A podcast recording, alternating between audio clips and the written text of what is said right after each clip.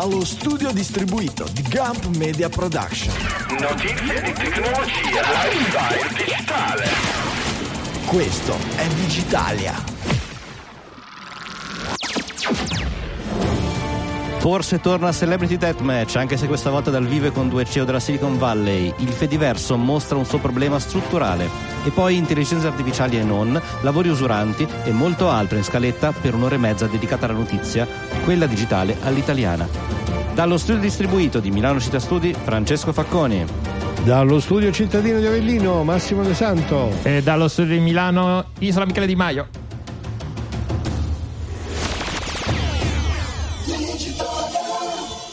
Buonasera cari amici, buonasera Michele, buonasera Max. Ciao Franz. Buonasera. Buonasera per chi ci ascolta in diretta e buon ciao per tutti quelli che ci ascoltano in qualsiasi momento. Sapete che siamo Time Fluid, diciamolo, è un po' che non utilizzavamo questa parola, ma Time Fluid mi piace un sacco. Quindi... Bello Time Fluid. Io invece vorrei di nuovo chiedere a Michele, ma perché nel saluto poi metti la velocità doppia? Perché il mio cervello n- non va alla Perché stessa velocità della mia bocca. Quando e un non certo ci sono io, dice dallo studio Milano. sotto. E, Anche e si poi. ricorda che c'è un altro studio e dice eh, isola e lo butto lì. Mi approprio dello studio di Milano. Ora capisco tutto, ora capisco tutto. infatti, infatti. L'avete visto Black Mirror? Dai, partiamo con qualcosa di... Sì, sì, sì. Le prime ho visto sono arrivato alla terza puntata. John is awful. Giovanna, eh, quella No, è è la la puntata prima. che sta la prima e sta effettivamente facendo parlare un po' tutti per questo eh, tema. Come, come riusciamo a riassumerla senza spoilerare troppo? Dai. Ah, sì. è, è- è praticamente impossibile, credo. Praticamente stanno parlando sempre tutti di questo, quindi non Dici credo già spoilerata tutto. Che sia un grande spoiler, no? È questa proiezione dell'idea che l'intelligenza artificiale generativa possa arrivare fino al punto di addirittura non solo generare contenuti in streaming, ma la puntata di Generare Mirror- generatori di contenuti in streaming. eh, ma addirittura appunto eh, sostituirsi anche ai, agli, agli utenti, no? Ai- ai- creare un qualcosa che è una specie di effetto specchio per cui viene generato lo streaming e viene generato anche il fruitore dello streaming. Però non, ma- non male come tentativo di no spoiler, come di, di sinossi no spoiler, dai. Vabbè, dai, comunque alla fine chi guarda. Black Mirror, no, ti pare chi guarda Black Mirror non lo guarda per l'effetto thriller, no? Ma in realtà il, leggevo, vabbè adesso poi andiamo, andiamo fuori, andiamo fuori direzione, eh, però eh, ad esempio la seconda puntata che è più thriller di quanto, eh, abbia, di quanto abbia invece appigli tecnologici, sai, uno da Black Eh, Mirror. infatti era meno Black Sì. Mirrorosa, passato Esatto. il termine del... Ma in realtà il, il, Microsoft, il produttore, il regista si è difeso dicendo che eh, in realtà Black Mirror non è necessariamente uno show sulla tecnologia, non se n'era ancora accorto nessuno che non lo fosse, eh, ma Quanto? quanto più sulla- sull'umanità e sulle cose magari non belle dell'umanità, tra cui la, tecnolo- Quindi la- la non è tecnologia. uno show che, che mette in video quelle che notizie che leggiamo su Digitalia qualche mese prima. No. Esatto, no, in teoria no, però tornando alla prima puntata, sì, eh, se ne sta parlando tantissimo proprio perché eh, il- l'intelligenza artificiale usata per la generazione di contenuti, mh, contenuti video è portata alle estreme conseguenze quando ognuno di noi eh, credo lo possiamo dire. Allora, facciamo così: se qualcuno non vuole sentire ulteriori spoiler, va al prossimo capitolo. Oh, Tanto- è così si Eh, fa. Si, abbiamo si i capitoli. si Adesso- Ecco, si avete avuto già qualche alert. secondo, adesso prendete il telefono, aprite la vostra applicazione, sto perdendo tempo per farvi darvi questa Schiacciate opportunità. prossimo capitolo. Schiacciate prossimo capitolo e comunque spoiler. poi, poi dopo venite a sentire dopo Esatto. che avete visto la puntata.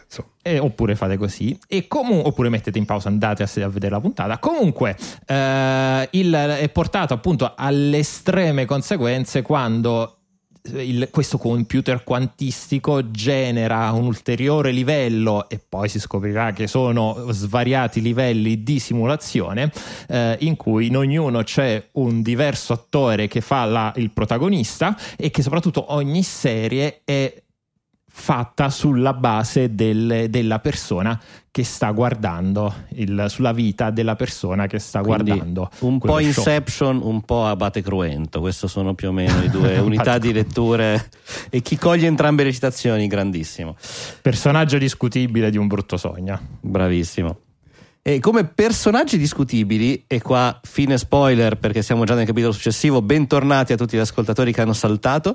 Eh, personaggi discutibili sono i nuovi eroi di. Vi lo ricordate Celebrity Deathmatch? Eh, quello show con i pupazzetti di MTV Dai, dove i personaggi famosi ti, ti tiravano Mm. le mazzate. E lì era Esatto. Billionaires Deathmatch. Qui, è qui la realtà ha superato di gran lunga la fantasia. Ecco, allora i- No. diciamo subito i protagonisti, anzi i ragazzi protagonisti, e poi questa parola avrà un senso più avanti, sono Marchetto e Elonone, Elon Musk, Mark Zuckerberg, che Io se detto sono date. Eloncino.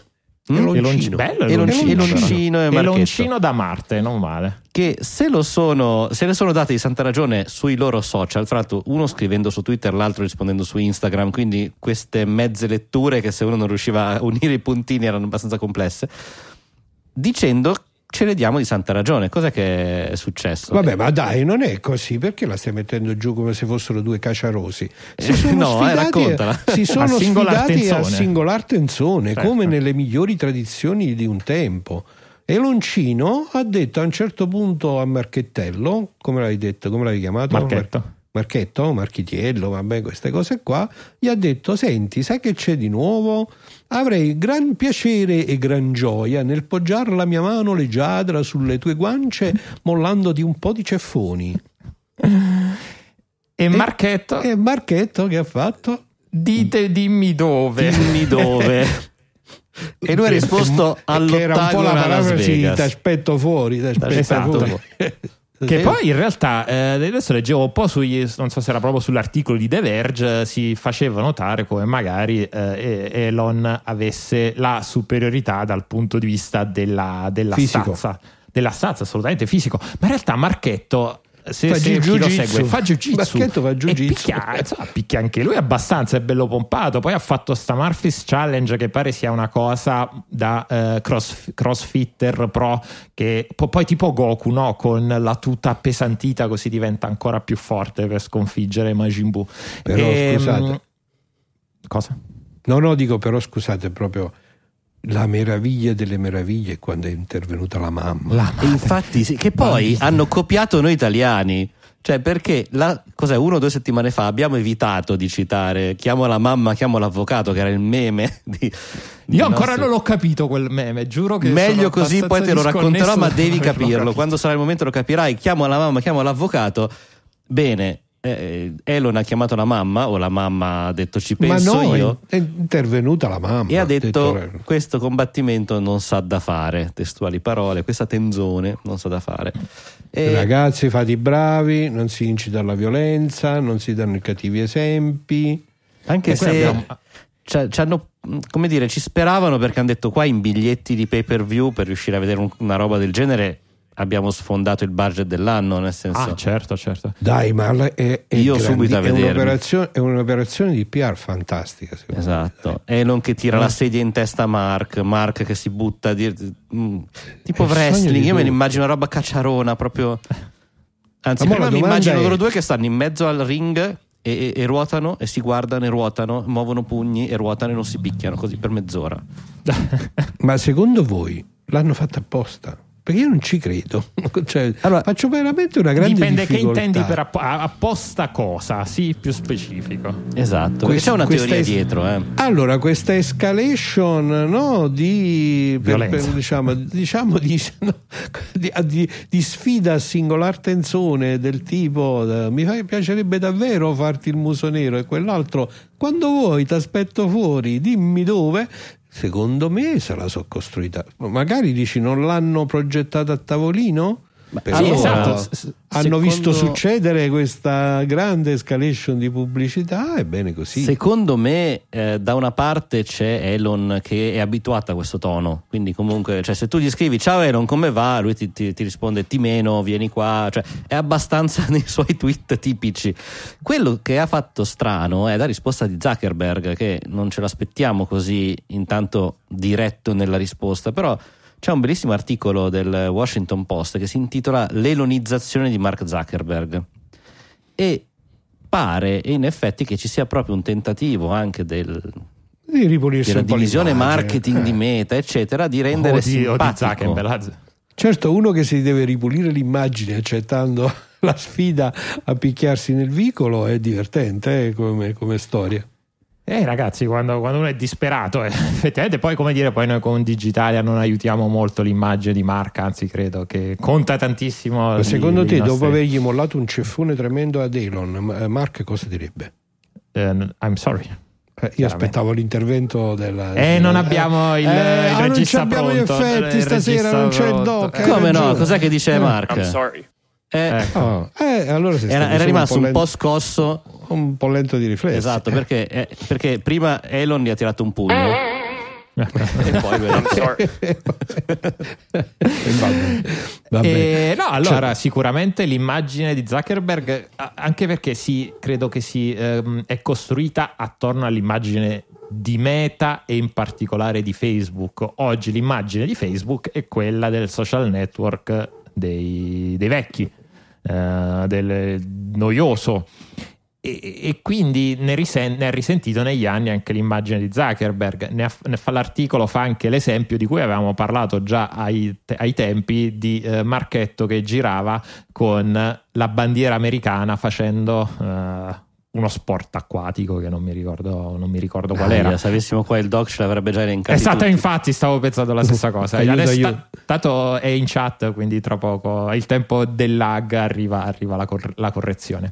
E anche quello faceva parte di quel tipo di, di quel tipo di, di- di darsi un tono. E appunto il jiu-jitsu ne abbiamo parlato prima, ne- spesso sui social ne parla il fatto che abbia fatto un torneo qualche un mese scorso, se non ricordo male, delle medaglie che ha vinto, anche quelle sono tutte, tutti, sono stati tutti momenti di comunicazione per andare ecco, a a, um- a riparametrare la sua immagine. questa immagine, certo Ma che appunto- neanche umanizzare, eh, di, come dire, di renderla più, ver- veramente forse più elonica, nel, sen- nel senso trasformare Zuckerberg in, un, in una persona, anzi farlo tornare ad essere un, un innovatore. E questo secondo- credo che la sua immagine, la, la sua parte sportiva faccia parte di questo. quindi di innovare questo vuol dire prendersi a botte con gli altri cellulari della Silicon Valley perché poi alla Ecco, fine quello proprio eh, non lo so. può diventare il più grande essere odiato del mondo Comunque, perché Però, secondo me hanno fatto una genialata perché se davvero vanno nella gabbia, hanno fatto. Eh, ma no, ci arriva la spero, maglietta ci spero, mamma. ci spero Ci, veramente. ci speriamo tutti, dai. Purtroppo mamma Elon ha detto che non si fa. Eppure comunque abbiamo proprio i miliardari che ci, meri- ci Ci meritiamo. meritiamo, esattamente.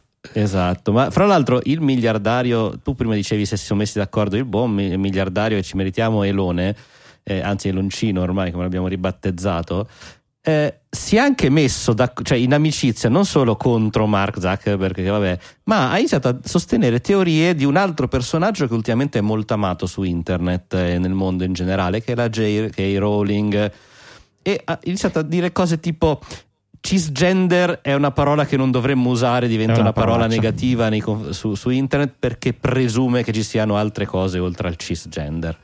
Comunque è arrivata, scusate, è arrivata la correzione Ah, puntuale wake falling Oh. wake, da, un utente, da un utente anonimo wake eh, falling sì, che, sì, è molto, che è molto esperto di queste cose, quindi Esatto. ci ha corretto sì. subito. No, lo Bene, grazie. E, no, grazie. allora per tornare invece al discorso del CIS, quindi Beh, quello è eh, più pre- serio. eh. Esatto, quindi innanzitutto cos'è, eh, cosa vuol dire cis? Cis è, chiamalo l'opposto di trans, quindi nella teoria di gender, nel momento in cui tu eh, ti rivedi nel tuo, eh, nella tua sessualità mh, fisica, sei una persona cis. Nel momento in cui il fisico e la tua sessualità non, eh, non matchano, in quel caso eh, sei, sei trans. CIS negli ultimi anni, con l'aumento delle conversazioni sul tema, è diventato una parola innanzitutto improvvisamente che si è usata tantissimo, eh, che comunque eh, come dire, è entrata nel vocabolario, magari non di tutti, però comunque abbastanza, abbastanza comune. Ed è stata ed è, ed è effettivamente poi utilizzata in alcuni ambiti anche per, eh, come dire, come in, nei momenti di confronto più acceso quasi come un'accusa o comunque un noi contro voi, loro contro gli altri. Quindi dai ragione alla mamma di Harry Potter. no, no, Eh, no, attenzione. no, eh, no, per- eh, quello che eh, eh, allora, ma come dicevi tu giustamente, Musk e J.K. Rowling sono entrati, sono nello stesso campo eh, dal- quando, quando si tratta di questi, di questi temi. Oramai Musk Diciamolo politico. ha- eh, sì, è poli- assolutamente, sì, esatto, che poi è assolutamente politico, ancora prima che sociale o ancora di più, ancora men che meno accademico. E, e quindi no, io assolutamente non, do, eh, non, do- non sono d'accordo, anche perché, come dice giustamente l'articolo, promuovere la rimozione di questo, eh, di questo, dire, di questo, di questo termine vuol dire non ammetterne anche il, il- il contrario, l'opposto, ossia, ossia trans. La discus- non puoi fare una discussione senza us- utilizzare i due, i due termini e quindi partire dal presupposto Io che sia sbagliato. Sinceramente non sono. Allora, questa è una tematica molto delicata, ovviamente. L'articolo che, sti- che abbia- che stiamo commentando e che abbiamo messo in, eh, in scaletta è un articolo che ha eh, una chiara polarizzazione. No? È il punto di vista di una persona appartenente alla comunità LGBT, la quale dice che secondo lui, secondo, o lei, o quel, quel che è, eh, c'è questo sfruttamento da parte di due personaggi molto famosi, appartenenti a due mondi molto diversi, quello dell'appunto creati- della creatività, dell'arte della Rawlings e quello dell'imprenditoria digitale, quello di Musk, che comunque tutti e due, secondo lui, eh, questo discorso che fanno su trans e su GIS è un discorso che in qualche maniera diventa non inclusivo, diventa appunto di promozione della separazione, eccetera, eccetera. Mm, Io accetto il punto di vista, ma non lo condivido perché onestamente non credo che sia un problema di terminologie, no.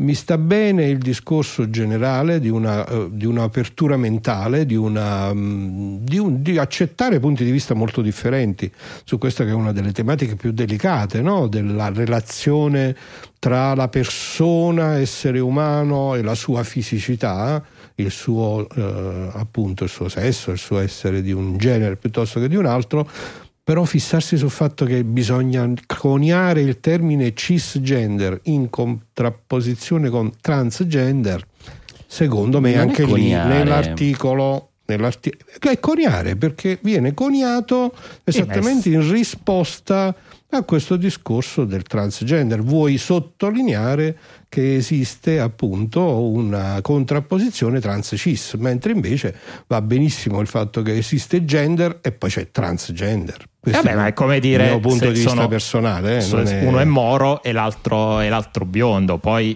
il discorso del CIS, del CIS, adesso non sto guardando più o meno su Wikipedia quando è nato, però come dire, non, non- non lo stanno, come dire, non lo si sta coniando adesso, fa parte all'interno dei gender studies, è una tassonomia, quindi però una non cosa... so, mm, questo merita un approfondimento. Può essere, io dico un'altra cosa: che in quell'articolo c'è una stigmatizzazione eccessiva di questi ragionamenti, mentre invece il problema è un altro. Il problema vero è queste persone che hanno una rilevanza sociale molto importante stanno facendo un discorso divisivo? Stanno facendo un discorso che crea una spaccatura e una non inclusione?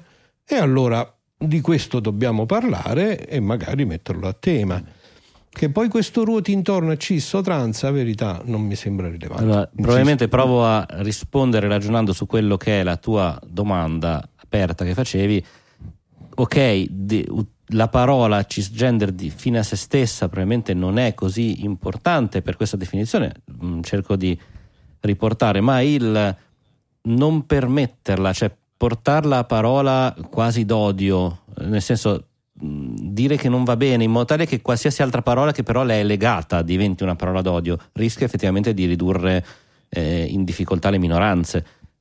E in questo senso soprattutto per chi No. controlla un social network come il Loncino. Eh, eh beh, certo, Può essere un qualcosa che, che apre- sono persone che hanno una rilevanza mh, particolare, no? la loro voce non è una voce banale né trascurabile, però in verità, ripeto, dico anche la mia ignoranza, eh, non ho, non ho, eh, avuto accesso, non ho avuto il tempo di leggere effettivamente quello che la Rawlings e Musk hanno effettivamente detto.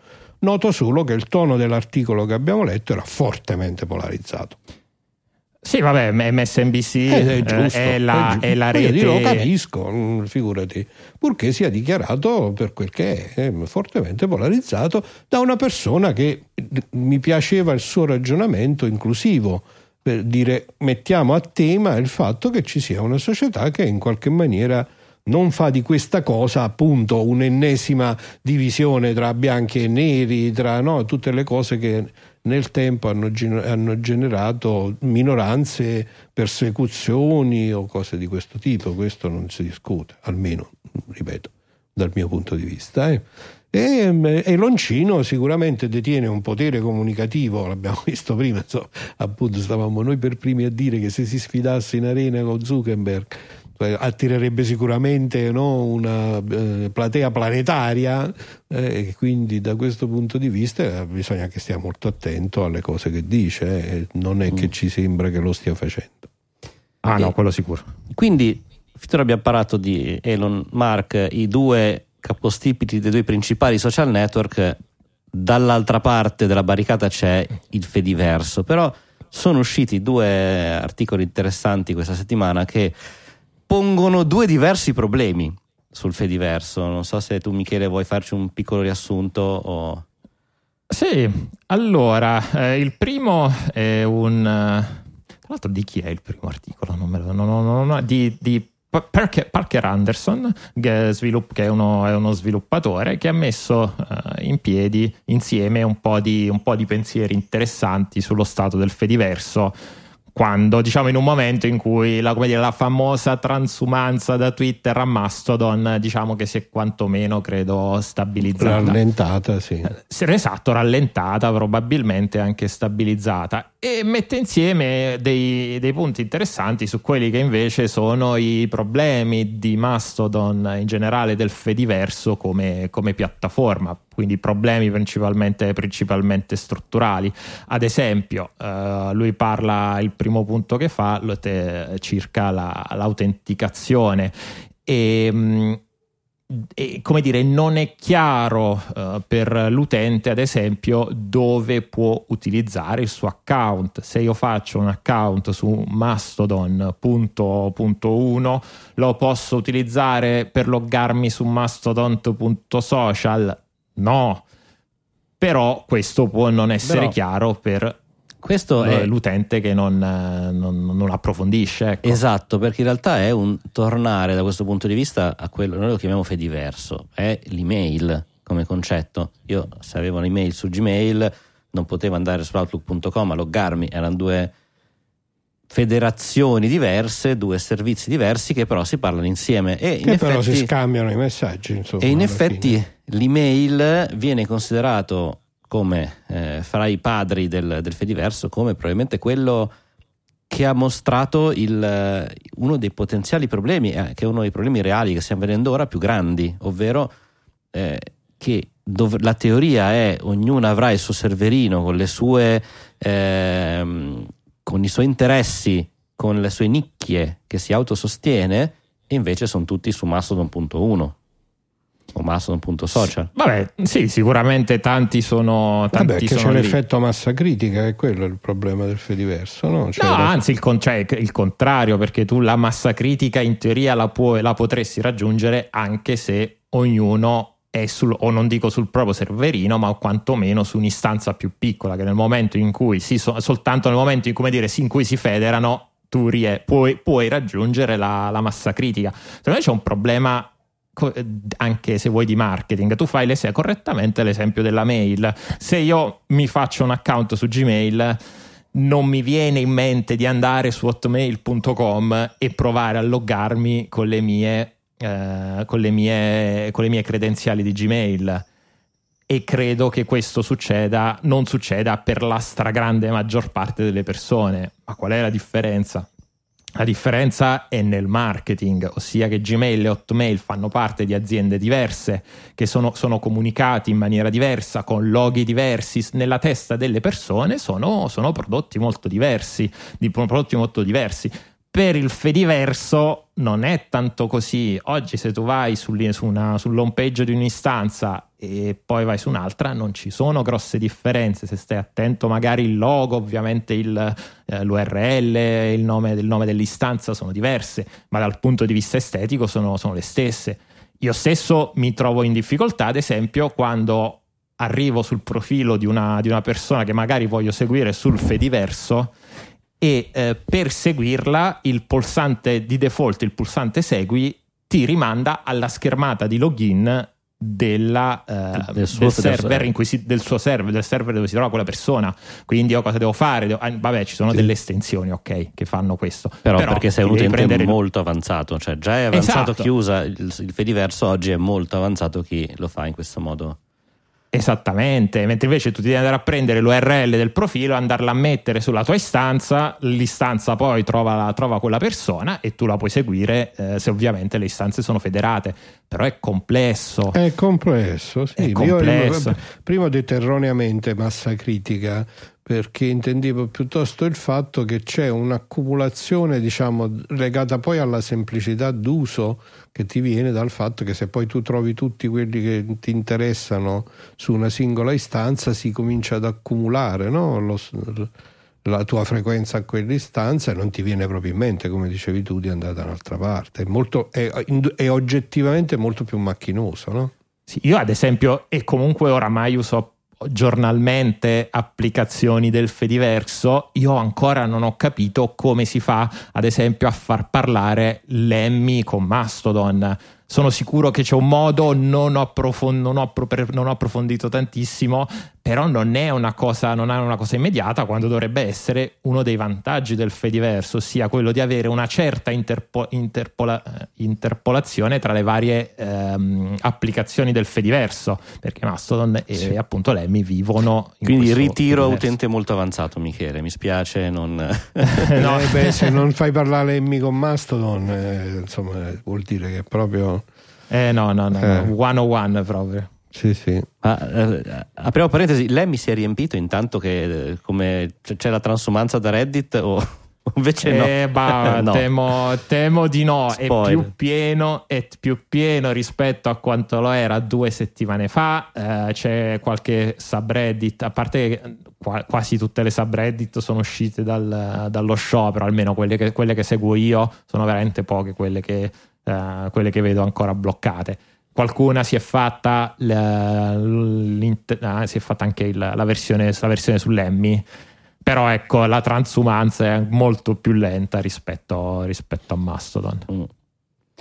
E, e poi c'è invece John Gruber che eh, esatto. eh, invece fa, una, fa, fa, una, fa, un post in cui si parla di un pezzo abbiamo, di cui abbiamo saltato eh, quando parlavamo dello scontro tra Eloncino e Marchetto, ossia che chi, insomma, gli speculatori dicono ci potesse essere sotto anche il fatto che Mark Zuckerberg ha detto che Instagram, una versione prossima di Instagram, potrebbe integrare qualcosa di simile a Twitter, sempre la grande innovati- innovatività di queste 92. Sì, mi sembra esatto. giusto. E questa versione di Twitter potrebbe vivere anche questa nel, nel Fediverso, comunque essere, eh, si dovrebbe poter parlare col Fediverso. Come spesso succede eh, quando ci sono queste notizie, interpretate dagli uh, attivisti dell'Open, gli attivisti del, del Fediverso, ecco, ci sono anche quelli un po' più um, integralisti che hanno fatto un vero, e proprio, un vero e proprio patto, non so se c'è qualche, anche qualche rituale col sangue. Il Fedipact, deve... il patto esatto. eh, ma, ma, ma, l'hanno fatto per cosa sto patto, scusa? Eh. E l'hanno fatto per dire io, amministratore dell'istanza no, del Fediverso, giuro che, che mai e poi mai mi Giuri in giuretta, esatto, cioè proprio Giuri in giuretta.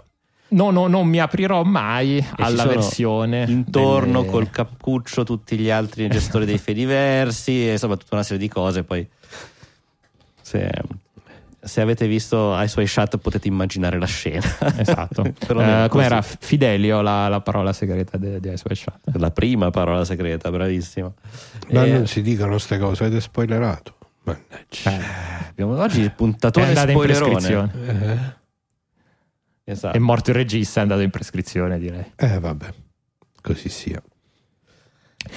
E quindi, vabbè, John Gruber poi dice: eh, No, ragazzi, cioè, non, non c'è bisogno che state così sulle, sulle vostre. In realtà, questo è qualcosa. in- Cioè, se una cosa è open, è giusto, è giusto che, sia, che sia open. Se partiamo da questi presupposti che eh, iniziamo a Eh, chiuderci, quando è una cosa che potrebbe poi giovare a tutti, a tutti quanti, eh, ecco, forse non c'è.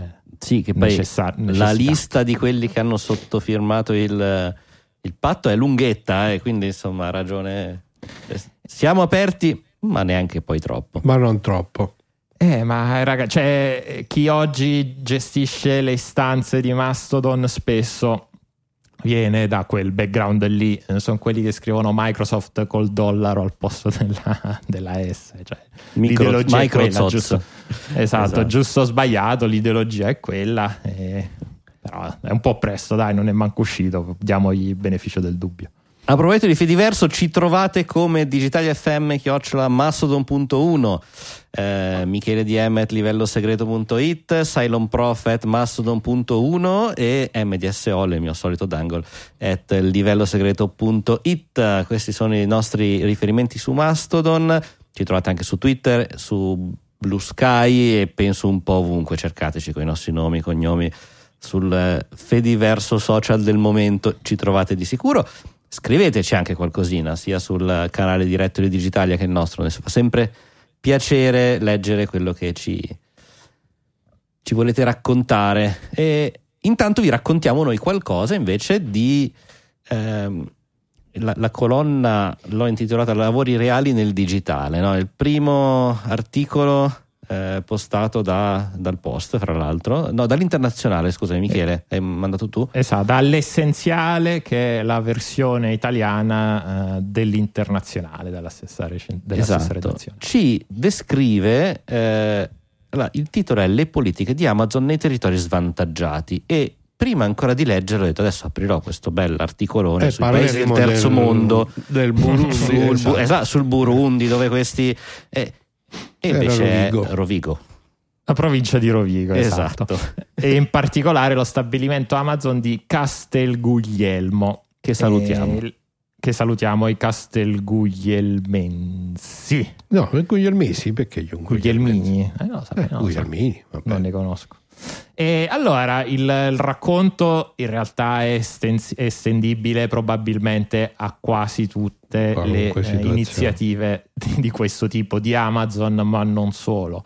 Amazon c'è un po' il vizio di creare delle, delle cattedrali nel deserto dal punto di vista della logistica, in location che mh, comunque come dire, gli conviene perché sono vicino a strade autostrade, snodi di, eh, di collegamento, le vende come, anche come eh, attività di rivalutazione del territorio. eh, assumiamo migliaia e migliaia di, di giovani a contratto di età a tempo indeterminato ed effettivamente qui si parla di cifre importanti, 1500 posti di lavoro in una provincia svantaggiata o comunque non sviluppata come può essere quella di Rovigo sono tanti che possono fare la differenza. Poi Però ecco- 1500 indeterminati più una lunga Esatto. serie di stagionali, eccetera, che si arriva addirittura a 3000 persone in quei stabilimenti. Quindi È esatto, perché i 1500 sono soltanto un lato, un lato della medaglia. Quando c'è il Prime Day, quando ci sono i saldi, saldi natalizi, la, la manodopera sale, può salire di molto anche eh, in, maniera, cioè in, maniera, in maniera importante, quasi a raddoppiare. E ovviamente in quel caso devono prendere dei lavoratori, eh, dei lavoratori stagionali a contratto a tempo determinato. Però con- detta così finora, dov'è il negativo? Scusami. Il negativo è allora innanzitutto, eh, vabbè, è un po' l'ipocrisia di Amazon che te la vende. ehm, E perché come- un'ipocrisia per come l'abbiamo raccontata finora?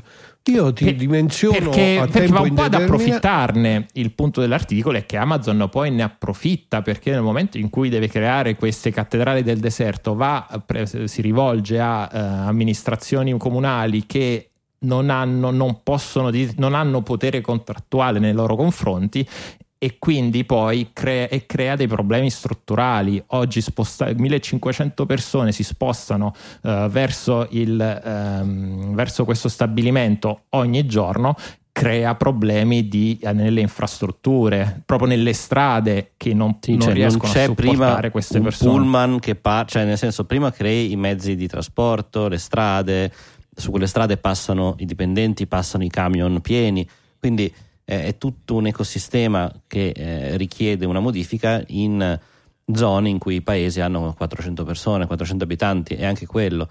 Queste persone devono abitare da qualche parte e come ben Esatto. si sa, quando c'è un aumento della domanda aumentano anche gli affitti e Esatto. questa non è sempre positiva perché evidentemente Non, de- non di pari passo, Sì, cioè, spesso il- non di pari passo. Il, il mio punto è ok, ma in che senso poi questa da parte di Amazon è una politica diversa da qualunque tipo di azienda che fa un investimento su un territorio?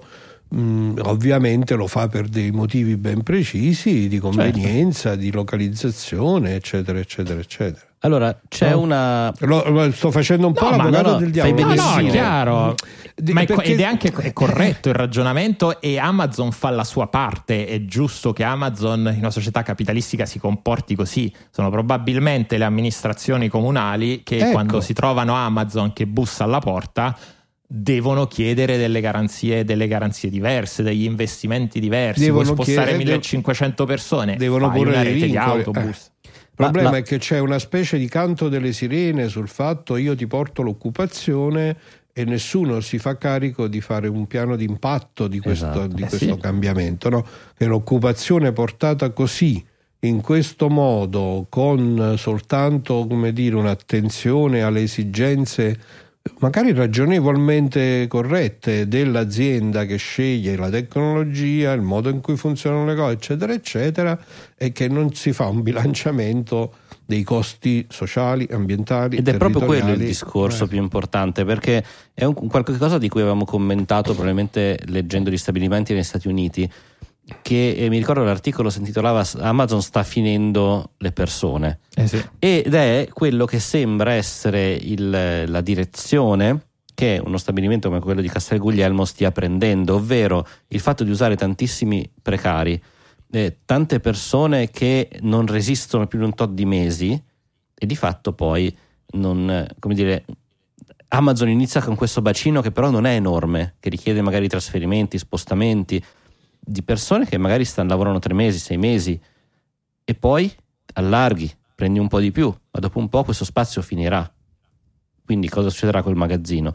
E sembra un po' un momento eh, predatorio in un certo senso. Certamente Queste è. sono le parole poi del- in parte dell'articolo dell'internazionale che dice che, che parla proprio di uno sfruttamento della manodopera precaria e intercambiabile. E la parola intercambiabile che in un aspetto sociale e umano fa un po' di...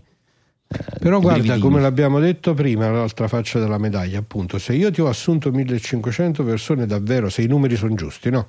1500 persone le ho assunte a tempo tali. indeterminato, va bene? Quindi io l'investimento stabile in qualche maniera l'ho fatto. Che poi ci sia una situazione di picco nella quale c'è bisogno di assumere personale a tempo determinato perché il picco comincia e poi finisce, anche questo e non è che poi sia sbagliato in sé. Il problema è sempre quello di prima. Che costo ha tutto questo? Noi vediamo solo il vantaggio e poi l'articolo invita a riflettere sul fatto che questo vantaggio nel lungo periodo magari ha un costo ambientale, sociale, strutturale che invece è insostenibile, però non è un problema di Amazon. Non è No, un problema no. della tecnologia digitale, è un problema del sistema industriale e del meccanismo capitalistico. E ancora più forse del- del- del- di come sono fatte le leggi sul lavoro. Poi c'è, c'è uno dei punti che ha colpito più, che è verso la fine, è il caso di questo Massimo Straccini, 58enne, che pur di lavorare, cito dall'articolo, si era visto costretto a vivere in un camper, camper con la moglie all'esterno dello stabilimento. Allo scadere del suo primo contratto, Amazon ha deciso di non rinnovarlo. Va bene. Caso come dire, chiamiamolo caso, caso, isolato, anche se come abbiamo detto ci, l'articolo fa degli esempi degli impatti che ha avuto sul, sul prezzo del, degli affitti, questa, questo, la, la, presenza del magazzino. Questo è un altro punto fortissimo. E a me ha fatto venire in mente quello che io ho visto due mesi fa in California, dove le persone con un lavoro vivevano in mezzo alla strada perché non avevano, no, comunque non guadagnavano abbastanza da potersi permettere di vivere a una distanza sufficiente dal posto, sufficientemente bassa dal posto di lavoro. E, vedi, vedi, le tendopoli di, di persone che, che la mattina si, che, svegli, che si svegliano, lo... fanno colazione come tutti noi, però invece di farlo in una casa lo fanno, lo fanno in una tenda. Sì, ma non c'è eh. bisogno nemmeno di andare in California perché ne parlavamo prima. Eh. Su Milano, se gli affitti su Milano a 1000 euro per un moto, monolocale più le spese, e, e, cioè, lo stipendio medio non ti consente, no? Finisce davvero. No. È un po' lo stesso discorso dei, dei, degli studenti universitari con le tende, cioè. E infatti appunto, il Politecnico ha fatto la protesta. Appunto, l'impatto sociale scel- delle scelte che fai eh, dico sociale per cercare di mantenere uno sguardo il più ampio possibile, è una cosa che non eravamo molto abituati a valutare, no? almeno non eravamo abituati a valutarla rispetto all'avvento delle tecnologie digitali che sembravano la meraviglia dell'universo. No?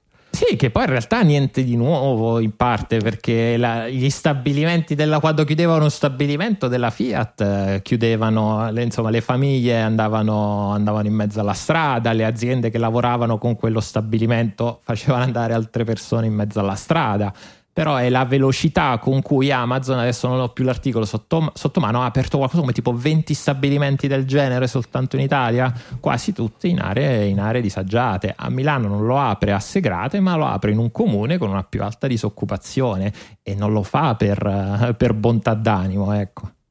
Per un calcolo sull'impostazione. Eh sì, citare Segrate è anche perché Segrate per i non milanesi è anche uno snodo eh, di interscambio eh, autostradale ferroviario, quindi sarebbe probabilmente il posto ideale per fare logistica a Milano, uno dei comunque. E, eh, quindi non sceglierle quello, ma scegliere un posto invece magari meno servito da quel punto di vista, mh, mm, ecco, conferma almeno un po' di queste teorie. Ma infatti l'altro articolo che tu hai messo in questa cosa, in questa colonna dedicata ai lavori reali nel digitale, porta in luce no, che cosa? Il fatto che anche tutte eh, tutti i grandi discorsi che oggi si fanno, l'impatto disruptive, disruptive scusate la cattiva pronuncia, delle, de, dell'intelligenza artificiale generativa, eccetera, eccetera, poi alla fine comunque nas- non nasconde, porta con sé tutta una serie di attività mh, ripetitive, eh, di attività che in qualche maniera sono comunque legate a una fatica umana molto noiosa e in cui comunque dell'essere umano non si può fare a meno. Per eh, cui sì. questa, questo, questo tipo di... anche qua c'è una valutazione di quello che succede, i risultati stupefacenti che, abbiamo, che siamo abituati adesso in questi ultimi mesi a prendere in considerazione da questo tipo di tecnologie, quello che ci aspettiamo da quello da queste tecnologie, mm, diciamo, ci siamo fatti bene il conto di come vengono ottenuti, è uno dei punti critici, secondo me, da dibattere, no? proprio per evitare di ripetere degli errori che sono stati fatti nel passato. Sì, Infatti questo articolo la... super interessante del The Verge con il, New York, con il New York Magazine che fa un, dire, un, approfondimento ulteriore. Ve la ricordate quella notizia dei kenioti che etichettavano le foto per l'intelligenza artificiale? Ecco, qui c'è un articolo molto ben strutturato che consiglio a tutti, a tutti un di long leggere. Form. Un long, un long form piuttosto un, long form decisamente sì. long form però è molto è giusto eh che lo sia perché eh. ci sono delle, delle, interviste a persone che lavorano a varie persone che lavorano che fanno questo lavoro spiega bene come funziona cosa fa davvero un etichettatore quanto guadagna quali sono le prospettive insomma veramente tanti tanti spunti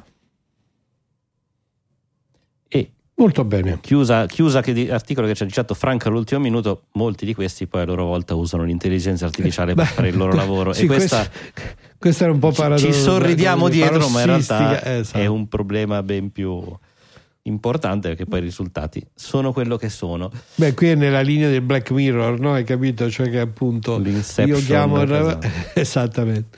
E quindi Beh, ma infatti l'articolo del, di The Verge dice, dice anche quello oggi, uno dei perché l'intelligenza artificiale generativa è diventata così brava, perché si è capito che serve un forte aiuto dell'essere umano per, eh, per allenarla. E oggi, ovviamente, quando devi, eh, devi prendere tanti esseri umani, paghi tanti soldini e una delle cose che stanno già cercando di fare eh, queste, queste aziende è cercare di capire come non assumere così tante, come così tante, non assumere così tante persone. Come lo fai? Andando appunto a prendere altre intelligenze artificiali che facciano, che facciano questo lavoro o lo li aiutino a fare, a fare questo lavoro. Quindi siamo già a Uber che cerca di è togliere di mezzo i è tassisti. una cosa ricorsiva su se stessa, no? Esatto, però con una velocità appunto importante. Allora, nuova colonna, io qua mi aspetto che andiamo avanti fino a mezzanotte, mezzanotte e mezza a parlarne perché è un argomentone veramente micidiale. Il- la notizia è che il eh, Mustafa Suleiman, cofondatore di DeepMind, ha trovato un modo per definire che cos'è l'intelligenza. Il test di Turing Ah, per lui... proposto, Eh? proposto. ha proposto, certo, infatti è da lì che allora, secondo lui il test di Turing eh, che tutti ben conosciamo, il fatto di comunicare con un'intelligenza artificiale e non riconoscerla dall'altro capo di un terminale non è sufficiente Ormai e ormai ChatGPT ce l'ha dimostrato che riusciamo ad avere qualche dubbio. Secondo lui il metodo per dimostrare che un AI è intelligenza e quindi definire cos'è l'intelligenza è il moltiplicare denaro. Il test che ha proposto è diamo 100.000 dollari a un'intelligenza artificiale che deve da sola, con il minimo aiuto possibile umano, eh, asterisco appunto solamente manovalanza che carica i camion, trasformarlo in un milione di dollari. Aiuto, Guarda, che- eh, prego andiamo. Che dire, voglio dire, è un certo, un certo tipo di intelligenza, indubbiamente, forse il bocconiano che tra noi può darci un punto di vista più raffinato su questo. Eh, la, la discussione seria è appunto un test di Turing del 1950, se non vado errato. E la previsione di Turing era che eh, entro 50 anni sarebbe stato superato, sarebbe stato sicuramente. In realtà, come sapete, l'articolo di Turing eh, ha una riflessione ben più profonda di quella che poi siamo abituati a fare sul test, ma è piuttosto proprio una domanda eh, fondamentale su mm, possono le macchine pensare diciamo, i 50 anni sono passati e intorno agli anni 2000 si è fatta una lunga discussione dicendo ma no, ma vedi ancora non l'abbiamo superato, c'erano i primi tentativi, Alice, eccetera, eccetera, eccetera. E poi adesso siamo nel 2023 e ChatGPT ci ha messo di fronte a nuove, spe- a nuove sfide.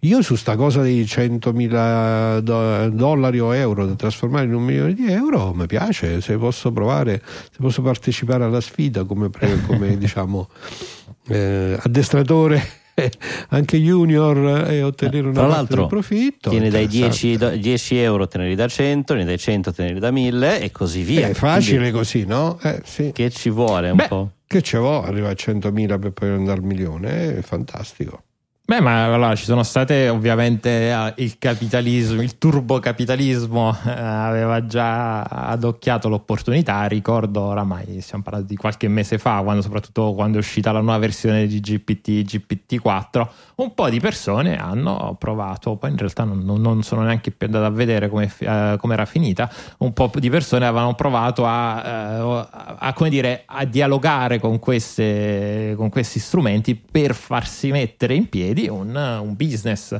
ovviamente è un e-commerce, quindi si chiedeva, ok, eh, GPT, io ho 10.000 dollari, come faccio a moltiplicarli? E allora GPT ti dava una mm. serie di consigli di business, vendi strumenti, eh, di, vendi spazzolini di bambù. E allora ci sono state tante persone che hanno, hanno provato a fare, a fare, questo, a mettere insieme anche eh, dei siti veri, dei, veri, e propri con delle, dei loghi ovviamente generati da altre intelligenze generative e poi non so com'è finita. C'era gente che voleva investire in queste aziende ed è così che hanno fatto i soldi i soldi li hanno fatti esatto. con le persone che hanno deciso di investire hanno investito in sì, quanto sì. Eh, certo. è l'insalata di patate degli, del 2023 diciamoci ve la ricordate l'insalata di patate su Kickstarter il, uno sì. dei primi progetti Kickstarter che ha, che ha, sfondato qualsiasi cifra immaginabile. Voglio fare un'insalata di patate. Ecco, è, è, lo stesso effetto. Il primo che si inventa l'insalata di patate è ovvio che qualcosa fa perché siamo fatti così, ci, ci viene voglia di partecipare.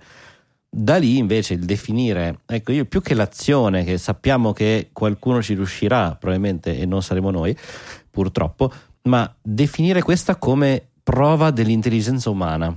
Ecco, questa mi. Eh, il sì, fatto che è la cosa che chiaramente non è che ci piace tanto, no? Un è computer voglia fare soldi. Questa è l'intelligenza umana.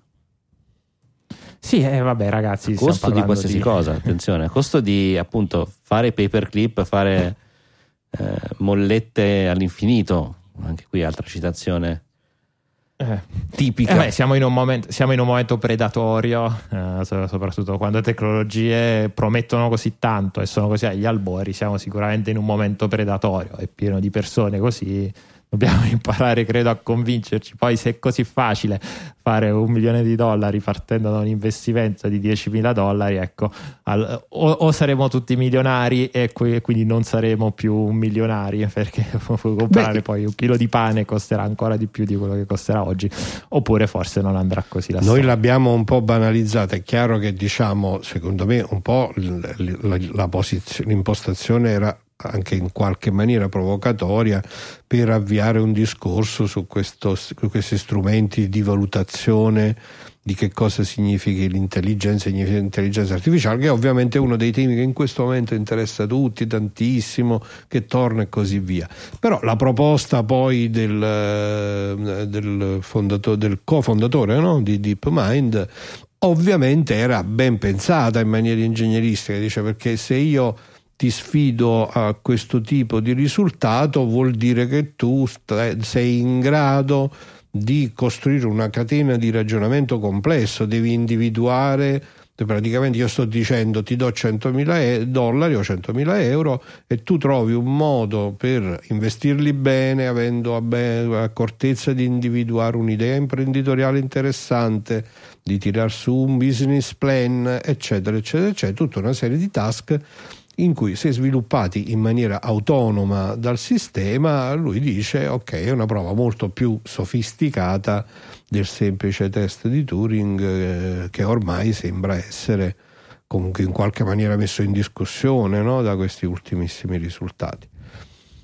Che quello poi sia una, eh, ci risiamo, secondo me la domanda vera è ma l'intelligenza umana ancora speriamo no, a una definizione complessa, non data ancora in maniera integrale perché ha mille facce. Mm, esatto, mi, eh? il punto è proprio quello, penso che come definizione di prova di intelligenza umana mi sembra veramente eh, minimale e anche un po' come dire degradante. Che, degradante. degradi esatto degradante nei confronti della, razza umana non siamo tutti così perlomeno poi detto da un milionario della Silicon Valley vabbè insomma. sì. no qua c'è una bellissima eh barzelletta no? prendi ecco. un ingegnere un'intelligenza artificiale un matematico di solito quella serie di barzellette no? in cui ci sono tre personaggi che rappresentano tre archetipi e qui gli fai fare qualcosa e qua dice prendi un ingegnere un'intelligenza artificiale un chimico un filosofo e dagli 100.000 dollari e vedi ci penso eh, ma se magari mi viene una bella barzelletta Ah, non c'è, io pensavo ci fosse una barzelletta. No, su questa come... non c'è, ci stanno le varianti, hai capito? Eh, diciamo, allora poi post trasmissione la chiediamo a ChatGPT e vediamo cosa ecco. viene fuori. Lo sai che è una bella idea questa? La facciamo di sicuro, dai, in post trasmissione. Segnatela che questo è esattamente il post, anzi seguiteci in diretta che chissà cosa ne viene fuori. Nel frattempo ringraziamo, è giunto il momento, i nostri produttori esecutivi. Ah, questo è un colpo basso.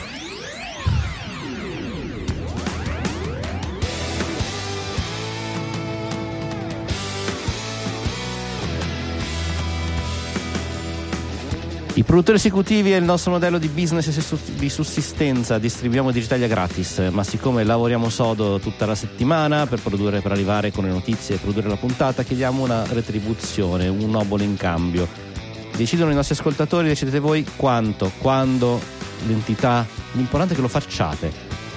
Potete farlo in tutti i modi, PayPal, Satispay, Bitcoin, bonifico, ci sono un sacco di sistemi, in più adesso c'è anche il value for value grazie alle app che lo supportano, potete fare streaming di Satoshi che ci arrivano direttamente. Noi in cambio continuiamo a lavorare per voi e come bonus vi ringraziamo nelle note della puntata e in diretta. Come farà ora Max? Sei pronto? Hai davanti a te il eh, foglio? Sempre, sempre, ho detto un colpo basso perché insomma io stando, stavo prendendo appunti per la barzelletta e invece con, con grande piacere vado a salutare e a ringraziare i nostri produttori esecutivi della puntata 680 cominciando appunto dai più innovativi, quelli che usano il value for value che per questa puntata sono aspettate che mi devo mettere gli occhiali che ormai la vecchiaia incalza Fiorenzo Pilla con 2445 satoshi. Capitan Harlock con 531 Nicola Gabriele D 2474 Nicola Fort con 3595 Daxta con 487 e Anonymous con 1699 Grazie. Passiamo ai perpetual executive producer della puntata, di tutte le puntate, altrimenti che perpetual sarebbero, che sono Manuel Zavatta e Davide Tinti con una donazione singola perpetua da un euro e Nicola Gabriele D con una donazione singola perpetua da 2,01 centesimi di euro. Grazie, grazie mille. Donazioni singole dei, di Luca Cipollone 1 euro, Alex Pagnotta 2 euro, Marco Mandia, il terribile Marco con il suo codice Mandia che questa volta fa una donazione da 2,49 centesimi di euro. Ancora una donazione singola da 3 euro e poi la zona dei donatori ricorrenti da 3 euro al mese che per questa puntata sono Alberto Cuffaro, Andrea Bottaro, Fabio Filisetti, Marco Traverso, Simone Magnaschi, Fabio Zappa, Ligea Technology di Desposito Antonio, Gianluca Nucci, Paola Bellini, Valerio Bendotti, Matteo Sandri, Giuseppe Marino, Giulio Magnifico, Mattia Lanzoni, Paola Danieli e Luca Di Stefano. Grazie, grazie a tutti, grazie anche a Edoardo Zini che è saltato nel frattempo, ma ringraziamo pure lui. Prego. Ah, mi scuso. Mm, eh, donazione singola da 3,21 centesimi di euro di Davide Bellia, donazione singola da 5 euro di Danilo T, donazioni ricorrenti da 5 euro al mese di Carlotta Cubeddu, Andrea De Lise, Enrico De Anna, Massimo Pollastri, Alessandro Lago, Roberto Basile, Antonio Manna, Paolo Massignan, Antonio Gargiulo, Flavio Castro, Douglas Whiting e Massimiliano Dardi. Grazie, grazie a tutti. Donazione ricorrente da 10 euro al mese che inaugura la sezione grandi produttori da parte di Marcello Marigliano, seguito da un bonifico ricorrente da 10 euro al mese, anche questo dal, dal titolo di grande produttore, a Fabrizio Meire. Grazie a tutti, grazie di cuore. Mi raccomando, su Digitali FM trovate tutte le indicazioni. Fatelo, noi lavoriamo qui per voi.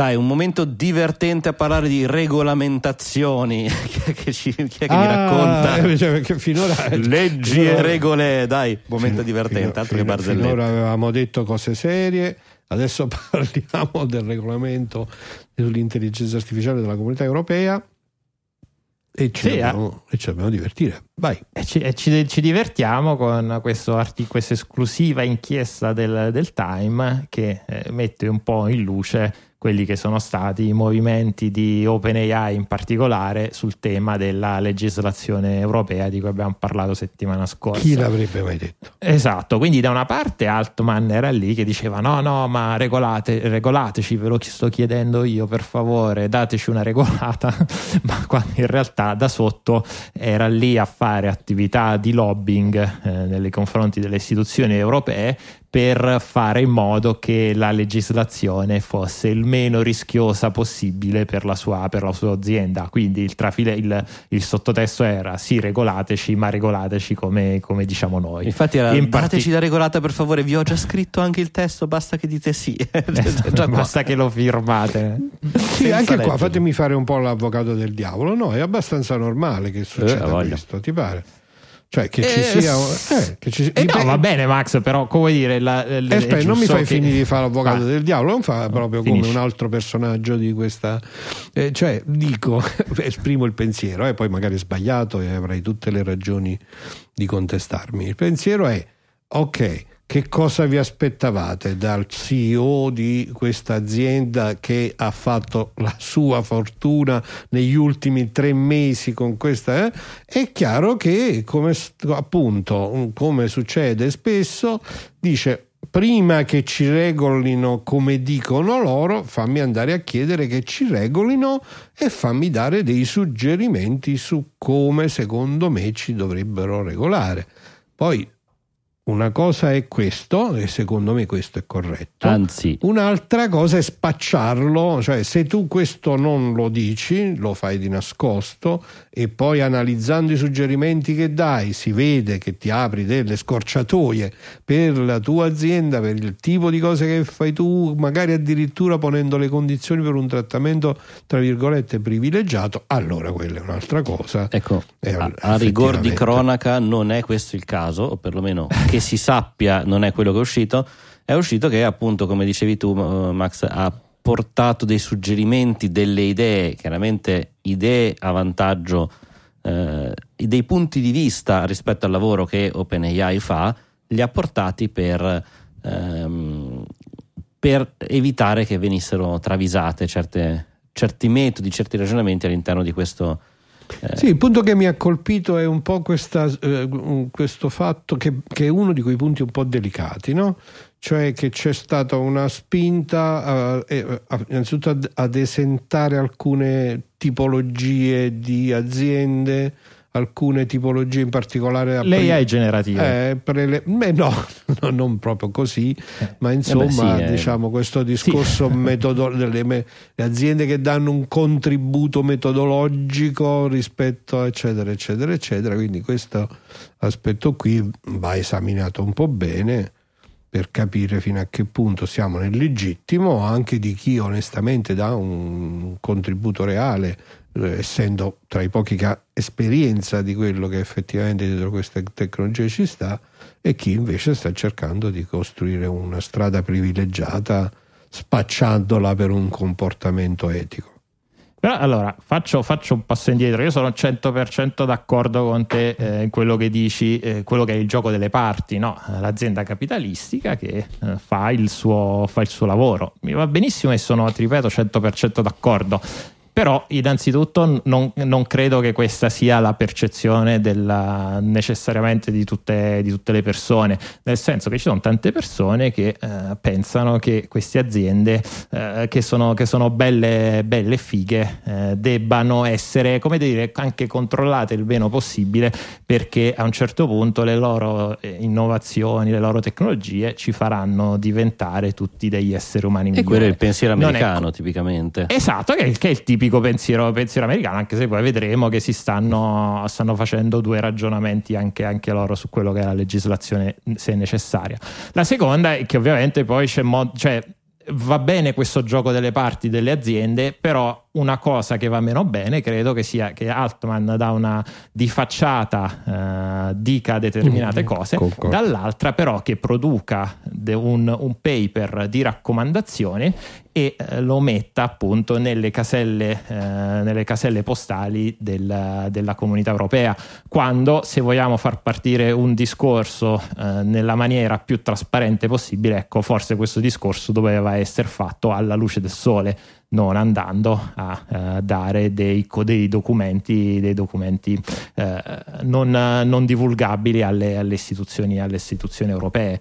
E perché poi eh, questo appunto quello che dice del- dei temi di cui parla questo documento è appunto quello di non andare a categorizzare come eh, come critiche eh, le intelligenze artificiali generative che quindi dovrebbero avere, eh, cosa che poi tra l'altro è stata, infatti uno dei grossi punti interrogativi di questo articolo è qual è il collegamento tra l'attività di lobbying di OpenAI che va bene, fa parte del gioco, del gioco delle, parti, però quanto ha influito sui ragionamenti della, e sulla versione finale della legislazione, della legislazione europea e che appunto che rapporto c'è stato davvero tra le due, tra le due entità. È giusto farsi queste domande, ci mancherebbe. Poi mi è piaciuta la La- parola una delle cose che una cosa un po' delicata è stata questa sottolineatura appunto del fatto che in sé la tecnologia delle eh, intelligenze artificiali generative non è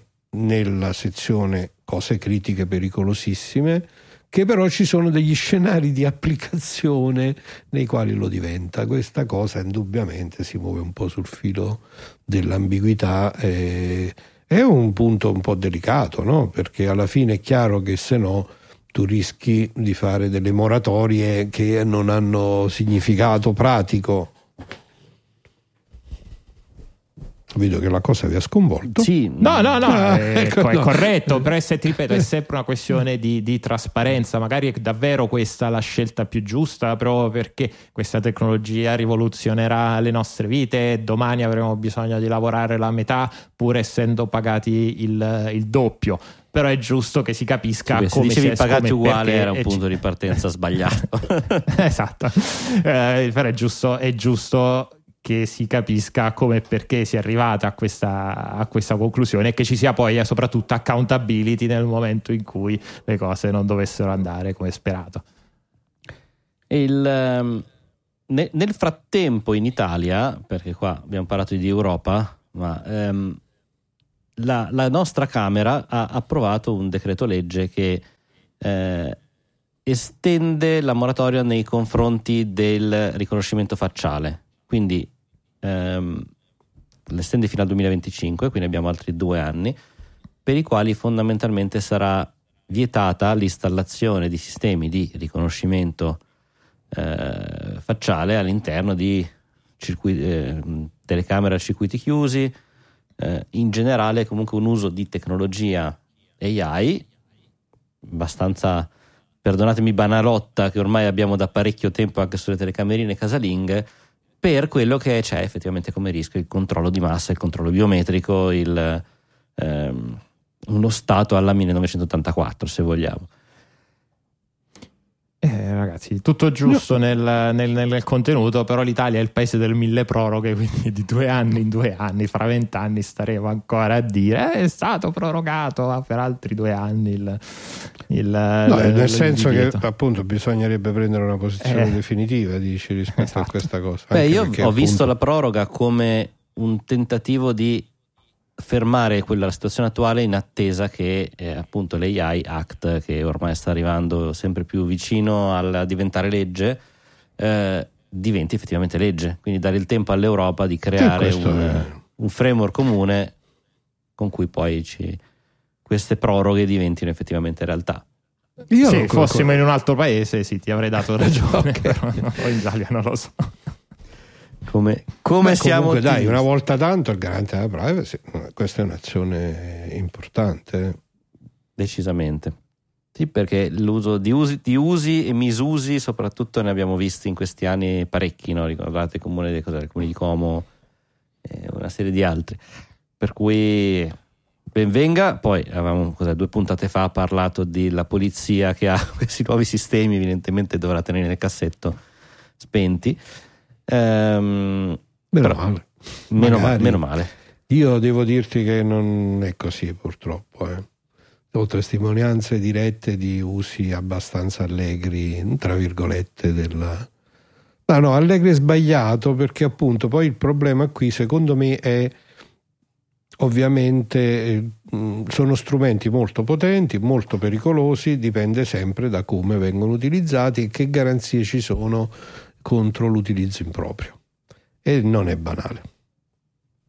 No, decisamente no. Però credere che poi queste, tutte queste telecamere che stanno in giro, c'è un'unica salvaguardia in Italia. Stavo dicendo, credere che tutte queste telecamere che stanno in giro non vengono mai usate in maniera impropria mm, non è ingenuo. Ci abbiamo una grande salvaguardia, e cioè che moltissimi di questi sistemi di fatto non funzionano. E questa è l'unica speranza che abbiamo nella tecnologia, la mancata manutenzione.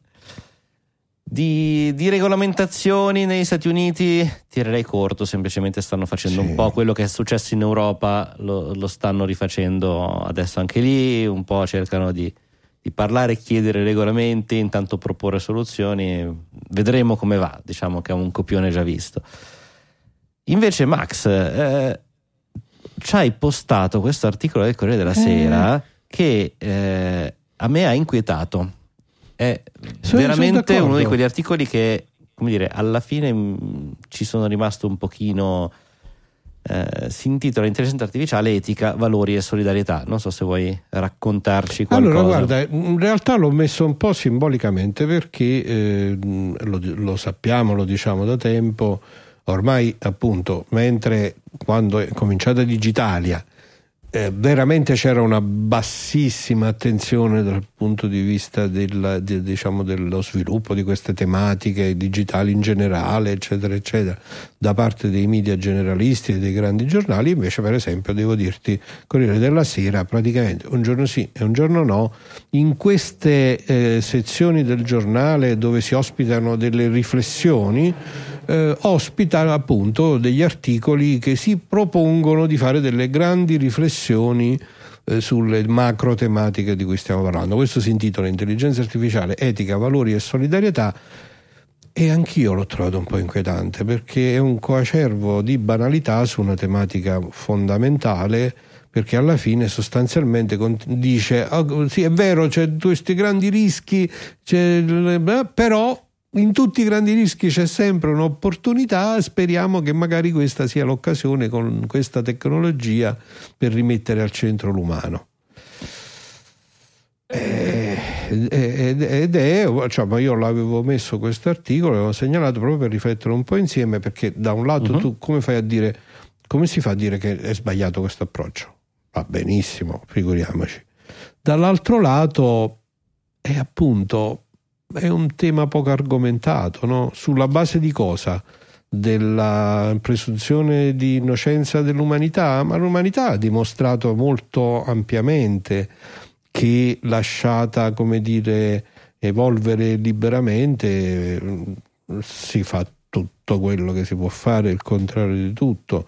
Quindi un discorso serio sul recupero del valore della persona umana deve entrare molto di più nel merito, deve andare ad affrontare davvero. È un po' come il discorso, sì, mi- scusatemi, eh, riag- mi riaggancio a quello che dicevamo prima, no?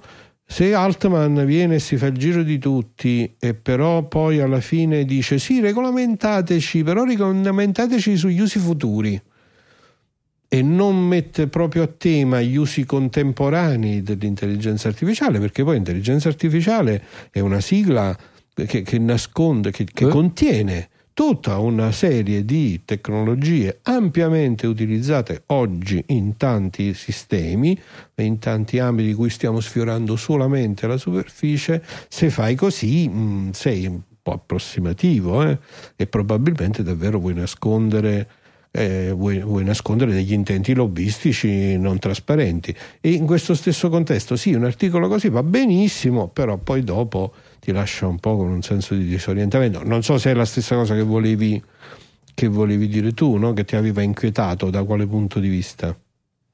Ma allora, il, il passaggio, sicuramente tutto quello che hai detto mh, mi ha colpito molto. La, il passaggio più importante è un, l'in, eh, l'incertezza che un po' questo mondo, ma in realtà pare essere diventa parte comunque della nostra, eh, della nostra vita, perlomeno di come la leggiamo poi su, sui giornali o su, su, dai vari commentatori, l'incertezza su quello che può essere un futuro cioè come la tecnologia oggi ci stia creando più che eh, reali opportunità, reali certezze, ci stia creando una, una sensazione di incertezza su quello che sia il nostro domani, l'intelligenza artificiale che ci distruggerà tutti, avremo ancora il nostro lavoro, eccetera, eccetera, eccetera. Cioè un sacco di dubbi e, mm. e come tutti questi valori poi facciano parte della discussione e, e questo porti a un un aspetto di, di attenzione,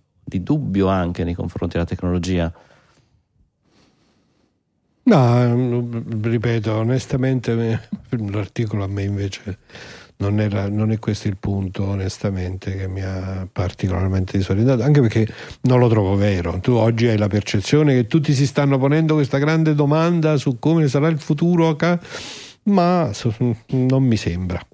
Allora, ci tengo, ci tengo, a dire proprio due cose veloci Vai. su questo articolo che anch'io avevo solo lato, lato Max. Il primo è che è stato scritto da un tributarista, nel senso che sono andato a cercare. E salutiamo i tributaristi che ci eh, vabbè, no, esatto. ma figuriamoci. Stefano Simontacchi è un tributarista. Ci mancherebbe eh, che, che, dia la sua opinione, su, va bene. Però... Sul, sì, beh, non so se sul primo quotidiano, poi io sapete, non voglio ripetermi, però sul primo no. quotidiano nazionale eh, una, mm, che ho ospita l'opinione di un tributarista su, un, su un'intelligenza, sull'intelligenza artificiale. Non lo so se ecco, era la migliore opinione che avevamo in giro, forse sì.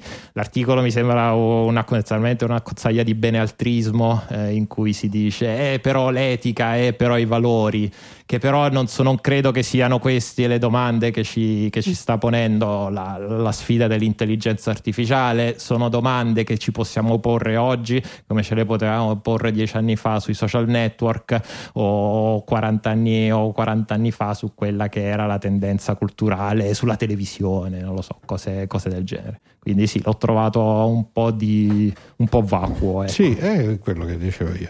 Eh. infatti era un po' una riflessione sul fatto che queste tematiche sono diventate un po' come dire eh, l'argomento del giorno per cui diciamo, anche sui giornali eh, appunto come il Corriere della Sera giornali che, che hanno comunque una rilevanza una grande, elevata, grande tiratura nazionale si riempie un po' di una discussione a volte un po' vaga esatto un po' sempre per, per questo per... bisogna invece no? Dare sempre più importanza al lavoro che si fa su Digitalia. Scusate un po' di autocelebrazione. È giusto, è giusto un, eh. po di, un po' di tributarismo su noi stessi.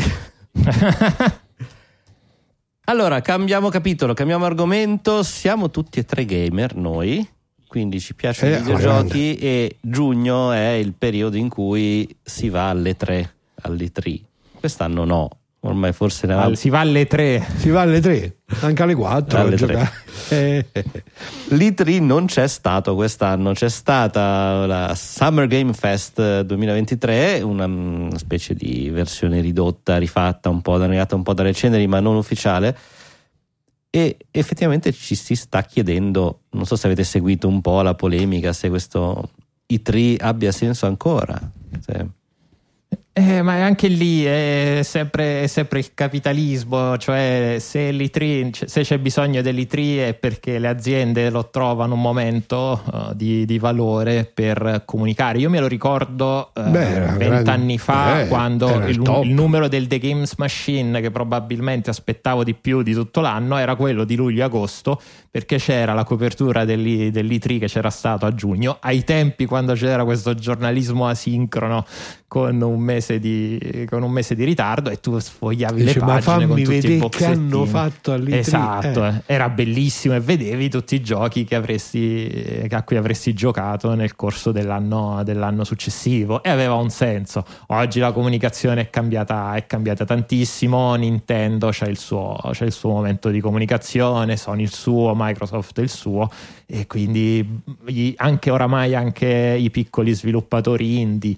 riescono a trovare, a trovare spazio eh, grazie magari a degli influencer, a degli influ- dei micro influencer o comunque utilizzando altre strategie eh, trovano, trovano spazio. Se non c'è bisogno va bene non farlo e secondo me ecco, questa nostalgia non la, di- non la capisco. Era l'ultima grande fiera, se non mi sbaglio, perché il CES l'abbiamo visto, cioè c'è ancora, ma l'abbiamo visto un po' scendere nel corso degli Ridotto. anni. Mm. Eh, grandi, grandi altre fiere, adesso di, di, di questa importanza, di questa eh, volontà di attendere il numero di- della rivista relativa che usciva il mese dopo, non, non ce ne sono più in questo settore, effettivamente. Sì, sì. Si è mosso tutto. È appunto quello che dice Michele, è una trasformazione proprio del, diciamo la sincera verità, con le piattaforme no, di streaming, eh, con tutta l'attività di comunicazione che viene effettuata dalle singole dai singoli produttori, dalle singole case costruttrici, l'idea di una grande fiera dove svelare quello che succederà è un po' ovviamente passata di moda, il Covid ci ha messo il suo, è saltata un'edizione, è saltata due, è saltata tre. Alla fine, se ho capito bene, tutti i grandi produttori hanno detto: no, ma noi alla 4 non ci veniamo proprio, mm, non c'è bisogno. Eh, ci manca, ci manca, ci manca più che l'I3 in sé. Da videogiocatore ci manca questo grande bagno di, no, di novità, tutte assieme, un po' in competizione tra di loro. eh, Di promesse per il di- futuro, esatto. eh, eh, questo ci manca perché ormai vai su YouTube, i prossimi giochi so, e ti vedi 25 Eh, minuti bravo. di trailer. Ecco eh. qua. Quello è il Nintendo Connect. Il, il Summer Game Fest, che è stata questa manifestazione più o meno parallela, alternativa, chiamiamola. Io sto, sto guardando i titoli che sono usciti, no? Eh, Final Fantasy VII, eh, usciti, dichiarati, poi lanciati, Mortal Kombat, Fortnite, sono titoli di cui ho sentito parlare tantissimo. È quello che dici tu, non c'è più il momento Eh, ti vomito addosso un sacco di novità, è un continuo parlarne, quindi perde anche un po'. Stanno tutti lì che aspettano, non c'è più, Esatto. è la verità, è così. Però il Io ho una domanda, ma Lara, quando torna Tomb Raider? è che E abbiamo poi- anche lì visto tutti, mamma Oh, mia, dai, ci manca tanto eh, Lara. Ho visto Unreal Engine 5, un nuovo Lara, ma non si sa quando, come, dove, vabbè. Dai. Lara, se ci ascolti ti aspettiamo. E invece il gioco che ha colpito di più il buon Franco che ci ha condiviso questo articolo di Engadget è EVE Online che ha una nuova modalità. La Ma, modalità ma noi sappiamo che il, che il doc con Evo Online è proprio fatto, eh, cioè uno Eh, ma quelli che- attenzione, la modalità nuova si chiama Eh, la modalità. Microsoft Excel, cioè integra direttamente il modo di poter collegare le statistiche di gioco a un foglio Excel, importare, esportare tutti i dati, eccetera, eccetera. Secondo me siamo arrivati veramente a un qualcosa di. Eh, però in un gioco come EVE Online dove l'economia che muove il mondo fa tanto, quale strumento Certo. migliore se non Excel quello di, ehm, di, di sfruttare al, al meglio ancora torniamo al discorso il capitalismo anche nei videogiochi e Excel è il braccio armato del Se fosse un fantasy sarebbe The Quest of the Commercialist. Eh, certo Però esatto, cioè, dopo, dopo aver visto i campionati del mondo di Excel, adesso vediamo anche i videogiochi Bellissimo. basati su Excel. Cioè, prima c'erano i videogiochi dentro Excel nascosti. Cos'è che era il Sì, Simulator? dai, Adesso abbiamo il videogioco che si fa con Excel. Stiamo. So che ci sono tanti fan di Excel in giro per il mondo. Io. Beh, dai, io, io non, non so voi, ma ai tempi di Farmville io ce l'avevo il mio file Excel per calcolare i, eh, i proventi da ogni coltivazione. Siamo riusciti a farti fare outing su questo, bravissimo. Eh, Questo ci voleva, ci Ma- voleva ma, Online. ma mica, ma tu il tempo per fare altre cose dove lo trovi? No, ma Farmville stiamo parlando di quando credo ero all'università, quindi come ti altri- Come è finito l'università? A questo punto la domanda è questa. Grazie a Farmville, Eh, evidentemente. Su, eh, Creando business plan su Farmville. Esatto. ho capito, vabbè. Va bene, va bene. Ci andiamo a Vallisari. Ci andreste a Vallisari? Simpatica Eh, isoletta ah, scusa, finlandese. l'isoletta- sì. No, no, adesso raccontiamo ai nostri ascoltatori simpatica isola finlandese che ha eh, l'articolo dice vietato in realtà poi si capisce meglio sconsigliato l'uso dei cellulari cioè vuole essere la prima isola senza cellulari cioè, l'idea è venite qua in Finlandia la, Mettete il cellulare in una busta. mettete il cellulare nella busta anche se prende di tutto il 5G, il 6G hanno già cioè, antenne perfette però dicono voi mettete qua, lo spegnete non fate le foto, non fate le storie su Instagram Sì, eh, complimenti all'agenzia pubblicitaria che si è inventata questa campagna. L'isola senza cellulare. Esatto, eh, il cellulare si può, usare be- si può usare benissimo, se uno vuole lo può, lo può spegnere sia a Vallisari o se va a Santorini o se va alle Canarie. Sì, ma pure se viene a Avellino nella mia casa di campagna, io vi consiglio di spegnere il cellulare. Ecco. Senz'altro. Esatto, ma infatti la, la cosa che mi ha colpito dal titolo che dice l'isola senza cellulari e poi in realtà non c'è né un divieto né un... eh, è una trovata turistica. Né, né Peccato. un'essenza tecnologica. Secondo me, Eh, esatto, ci vorrebbe invece una bella isola dove non ci sono antenne. A quel punto sarebbe interessante perché scatta completamente la tentazione. Non ci sono antenne e caricatori USB. Eh, ho No. capito, ma chissà mm, non mi ricordo quale film è che comincia così e finisce molto male Eh, su quell'isola. Penso Titanic. sarà stato un horror decisamente perché Eh, penso di sì. La prima cosa che succede nel film horror è che a un certo punto sparisce il campo del cellulare e già lì il po- tutta- tutti quanti gli spettatori hanno un brivido lungo la schiena che capiscono che sta per succedere qualcosa per cui il cellulare ti servirebbe senz'altro. Però ecco, è interessante vedere come l'idea di obbligarci a stare su un'isola senza cellulari, non deserta fra l'altro, cioè un'isola normalissima, senza... a noi richiami subito scene horror. Questa è l'idea, Cioè, il certo. nostro, il nostro modo, il nostro inconscio. No, non posso instagrammare, aiuto, non posso mastodonare. Ecco, mastodonare. Vabbè. Esatto. Che mm, di che vogliamo parlare? Questo Andiamo verso la conclusione. andiamo, infatti andiamo verso la Siamo- conclusione. Volevo chiedervi se avevate ancora un articolo che vi piaceva, un argomento che volevamo prendere. Vabbè, facciamo follow up su Paul McCartney che ha Dai. detto che non è, vero, non è vero che verrà utilizzata l'intelligenza artificiale, insomma un po' su speculazioni su cui abbiamo commentato settimana, settimana scorsa, ha detto in realtà non posso dire molto, ma non c'è niente di artificiale o creato sinteticamente, è tutto, è tutto vero e ci, e ci suoniamo sopra con degli strumenti veri. Cioè, ha usato Questo non quel- vuol dire che sarà una bella canzone. Ecco, magari Esatto, ha il preso il plugin barile. che fa pulizia dei, dei riverberi che c'erano e quello lì sarà in machine Eh vabbè, eh, dai, è quello va bene, su. Va Eh, bene, eh, glielo eh. concediamo un ascolto. anche due conoscendoci. E quindi arriviamo al momento tanto tanto atteso da tutti grandi piccini, i gingilli del giorno. Signore e signori, i gingilli del giorno. I gingilli del giorno sono i regali dei digitaliani per i digitaliani. Le voci digitali a fine trasmissione selezionano per voi qualcosa di hardware, software, letteratura, qualsiasi cosa che abbia sicuramente una tematica digitaliana, ma che abbia colpito uno di noi tre in maniera importante, colpendoci con la curiosità, stravolgendo la nostra esistenza o qualsiasi sfumatura nel mezzo.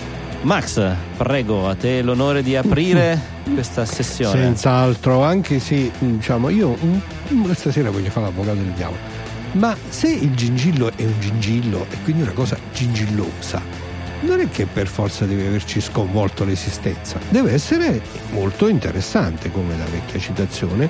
E io trovo molto interessante questo gingillibro che come sapete è un po' il filone eh, profondo di queste 680 puntate di digitali da parte di Cylon Prof, cioè la costruzione di una ricca biblioteca digitaliana c'è un libro, visto che la tematica del, non, del semestre è questa, dell'esplosione dell'intelligenza artificiale, eh, che in italiano è stato tradotto ed è disponibile col titolo né intelligente né artificiale, in realtà questa è una traduzione di Atlas of AI, che eh, guarda eh, da un punto di vista molto diverso dal solito, cioè guarda eh, eh, appunto Atlas, perché è l'Atlante dell'intelligenza artificiale, fa una discussione molto approfondita, molto documentata sull'impatto ambientale dell'intelligenza artificiale, su eh, co- cosa è necessario per eh, appunto far funzionare questi algoritmi e questi sistemi così potenti in termini appunto proprio della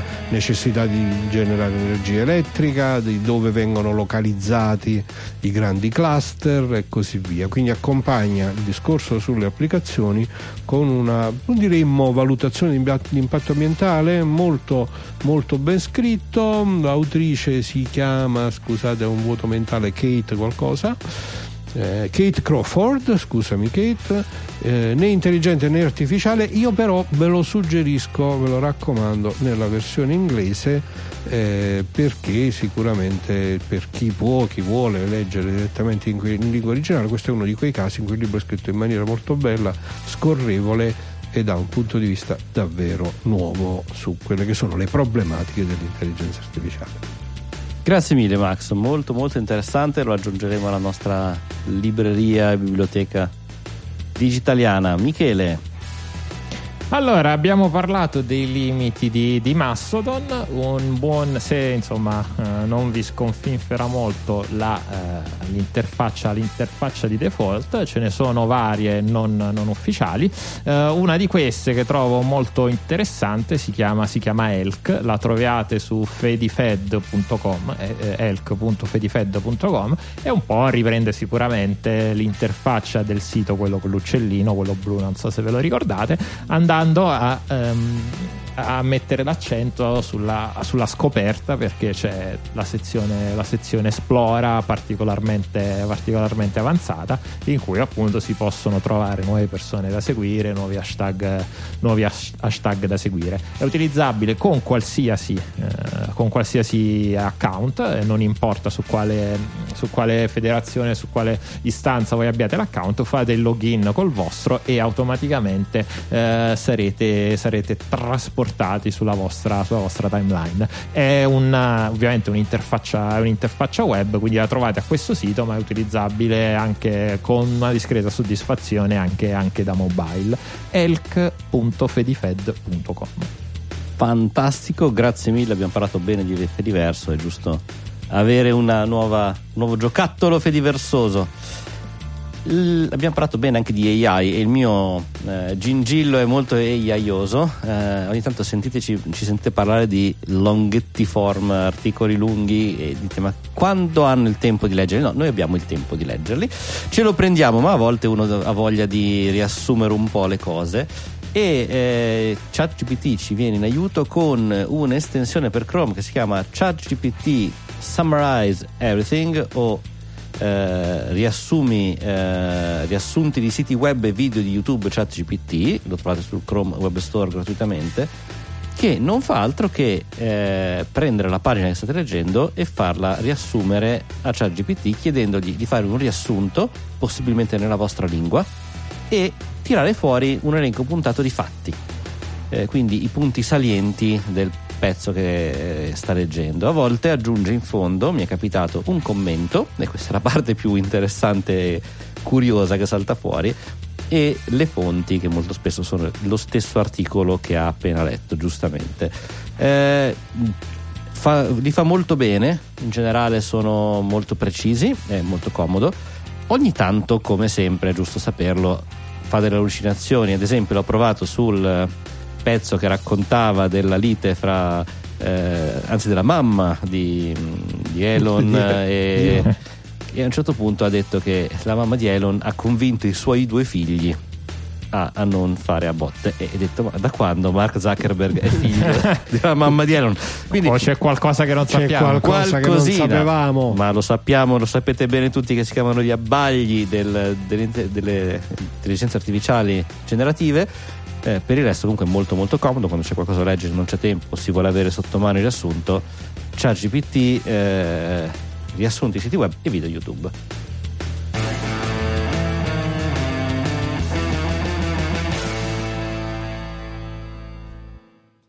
Chiaramente troverete tutti i link direttamente nelle note dell'episodio, eh, episodio 680 sul sito digitale.fm slash 680 e a questo punto arriviamo ai saluti finali. Max, siamo un'ora e mezza, precisa, precisa, come abbiamo detto all'intro. Oh, sì, un'ora e piace. mezza di notizie digitali Puntuali.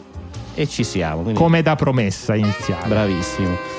Che, che raccomandazioni dobbiamo fare ai nostri ascoltatori? Beh, intanto se vi abbiamo incuriosito potete trovare gli articoli e potete magari andare a approfondire, andare a leggerli, soprattutto qualcuno potrebbe stimolare discussioni ulteriori.